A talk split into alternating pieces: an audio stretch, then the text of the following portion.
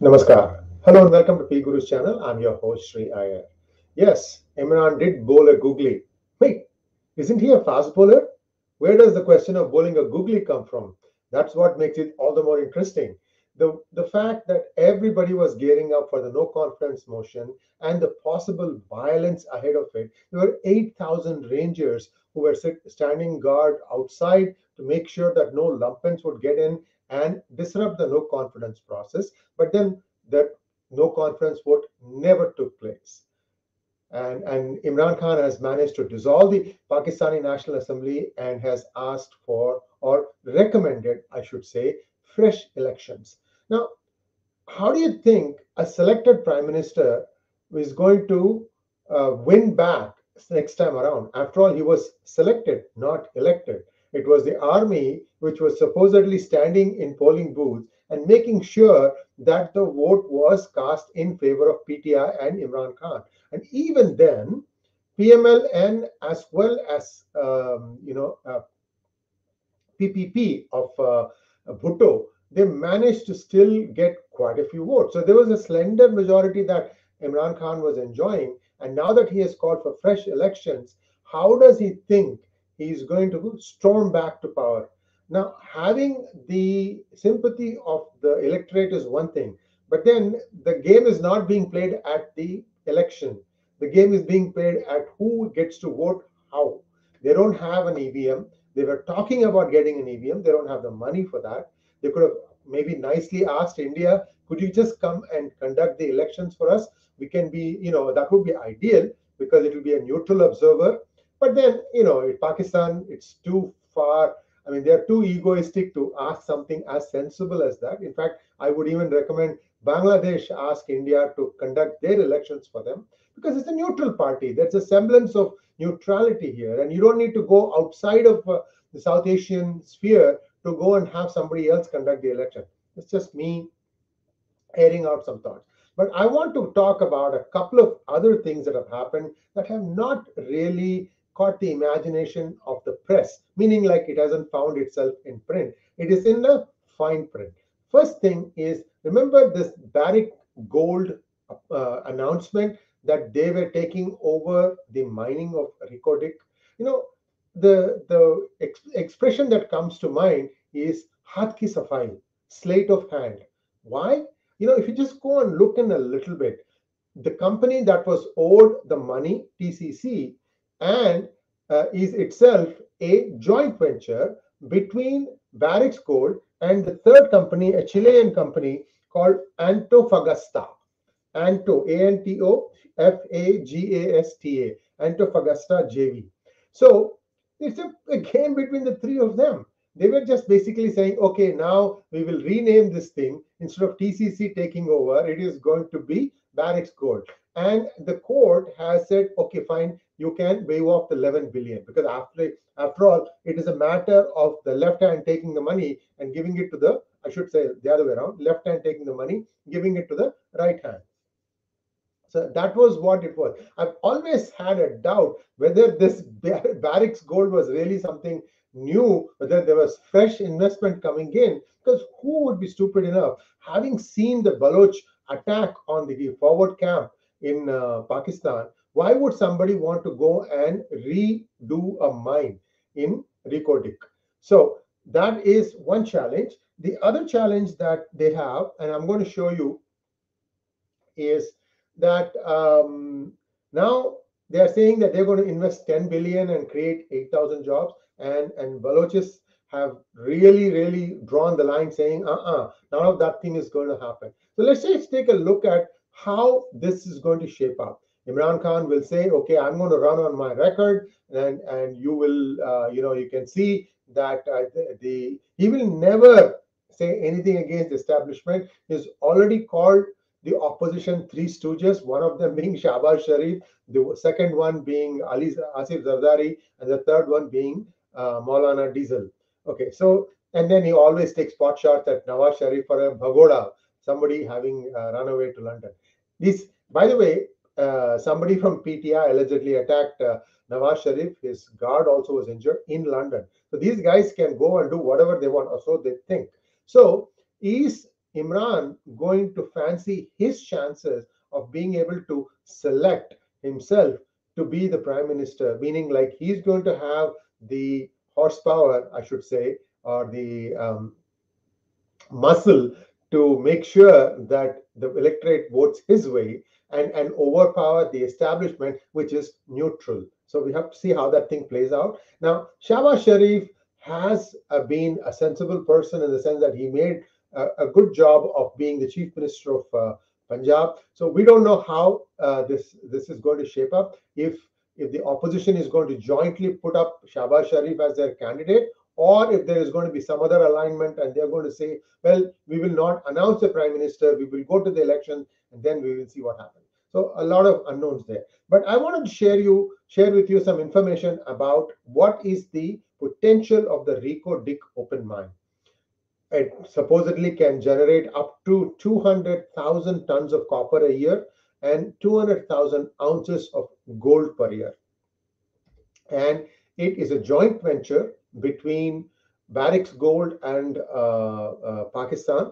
And in Pakistan, there are going to be two shareholders Pakistan uh, federal government 25% and Balochistan government 25%, and Barrick is going to take 50%. However, the BLA has said that nobody is going to take out even a single ounce out of it. So they've already drawn a line in the sand. What changes on the ground? In my opinion, nothing. So are they going to have a new parliament? Is, is Imran Khan confident that he's going to secure a majority on his own? I don't know. There are 342 seats, but it's it's a little murky because elected seats are so many. Then there are some appointed seats and so on and so forth. So it's a little murky as to what's going to happen. So two things can happen. One is Imran could go the Benazir Bhutto way, or you know he could actually lose and sit in the opposition. I mean, today if uh, he had just lost, if he had resigned and sat in the opposition, that would have given him a voice, a bully pulpit to air his views. Now there's a real chance that he might be deselected out of the complete politi- politics of Pakistan and get nothing out of it. In which case he is, you know, forgotten in history. I don't know how that's going to play out. So that's something interesting that's going to be looked at. Another thing that went unmentioned was last Tuesday night. It is believed that the Consul General of Pakistan in Los Angeles died. Whether he died of natural causes or if it was something else, has not been shared. But with Pakistan, you can never rule anything out. Remember World Cup 2007? Remember Bob Woolmer? I rest my case. So a lot of stuff happening in Pakistan, but uh, the important thing is you you have to wait and see how uh, Imran Khan is going to play this out. Also, I'm curious as to who is funding all this effort or who is going to be funding his elections. After all, he has already blamed US. And why did he blame US? Because US had stopped funding Pakistan. The other two possible benefactors are Kingdom of Saudi Arabia and China. And you remember that meeting where uh, Imran struts up to the uh, Saudi king and then starts saying his finger like this, and then he walks off. So Saudi Arabia is not very happy. In fact, something very interesting happened. Uh, we'll talk about that in a, uh, at a later date. And and and therefore, China Xi Jinping wouldn't even give him the time of the day. So, who is going to be funding uh, Imran Khan? That's a question that is open. So we have to wait and see how that goes. Thanks for watching. Please like, share, and subscribe to our channel and click on the bell button. Let me see if there are any questions. I'm going to, I don't have uh, my editor helping me today. So I'm going to take a quick look at the questions. So just bear with me. All right. Maya Jagannathan says, IMI is just buying time, but for what? Comeback is feasible doubt it. So it's more of a statement, and I kind of agree with that. Essentially, his process of becoming the prime minister was not elected, it was selected. So this is something that even Pakistanis now accept that that's what happened. So we have to wait and see where the neutral establishment decides to throw its hat. Please remember that there may not be a single voice coming out of the establishment. I've already told you about Lieutenant General um, Faiz Hamid, the guy who was sipping tea in Kabul. Uh, remember, so that guy was the chief of ISI at that point. Then allegedly he didn't take Bajwa's permission before flying out to Kabul. So that was the camp that Imran was trying to project. So establishment itself, if it gets split, then it is game time, game on. You don't know what's going to happen. That'd be a very interesting situation. Next, next question is from uh, Prasad Pandey. Somewhere in the future, do you see Pakistan's future same as Afghanistan or Iraq, where only informal economy exists and no more world's interest lies in as all aspects? Prasad, you hit the nail on the head. I just told you about the Reko Diq. In my opinion, that just looks like smoke and mirrors, Haki Safai, sleight of hand, whatever you want to call it. Interestingly, Bajwa claimed victory, I believe, and so did Imran Khan. So neither of them can walk away from that now. So we have to wait and see what happens. Sharthak Ghosh wants to know Do you think the US is behind this since it will be a convenient way to keep India distracted or in check? Sharthak, I think India has gotten past this because it has a bigger enemy breathing down its neck. And I think India has already gamed out this possibility that there could be, you know, uh, action on the line of control as well as line of actual control. I don't think India is much concerned about what is going on in Pakistan. If, the, if anything, Pakistan should be concerned about what is going on with the organized way in which BLA is taking pot shots at them. Manas Bora wants to know after Imran, will the next government become more radical comparatively? Um, it depends, Manas, because right now this is a one-way street. General Ziaul Haq got Pakistan down this path where they they started, you know, becoming more and more religious. Everybody started having those beards, shaving this mustache, and all that stuff. And uh, to reverse course, the current process has to completely be decimated. I don't see that happening. They're going to be staying radical. Uh, I don't think it's going to get worse than what it already is because when you don't have food to eat and when you don't have roof over your head, and I believe electricity is also very spotty because Pakistan is not able to pay its dues. So that is a challenge. I don't think any uh, other country is going to come in. The only thing I see it is if Pakistan can maintain law and order and keep BLA off while allowing the mining mining company to mine, and some jobs and prosperity may come out of it. Again, we have uh, talked about this in some depth with depth with uh, Major Madan Kumar. So we have to wait and see how that plays out. Devjyoti Datta wants to know IMS staying back is a benefit in disguise for India. Your thoughts, please. So what you're saying is a known devil is better than an unknown angel. I don't think so. Shahbaz Sharif would make a better prime ministerial candidate, in my opinion, because he would put attention back on creating an economy moving again. Pakistan is an informal economy. However, it does need certain amount of infrastructure on its own. And that is a much needed thing. What I'm hoping Shahbaz Sharif would do is that whenever there are, you know, infrastructure projects for which he might get funding from China even, that he gives it to everyone and not just to an arm of the army in the garb of a private company. This is where Nawaz Sharif lost out. That's why he was um, thrown out.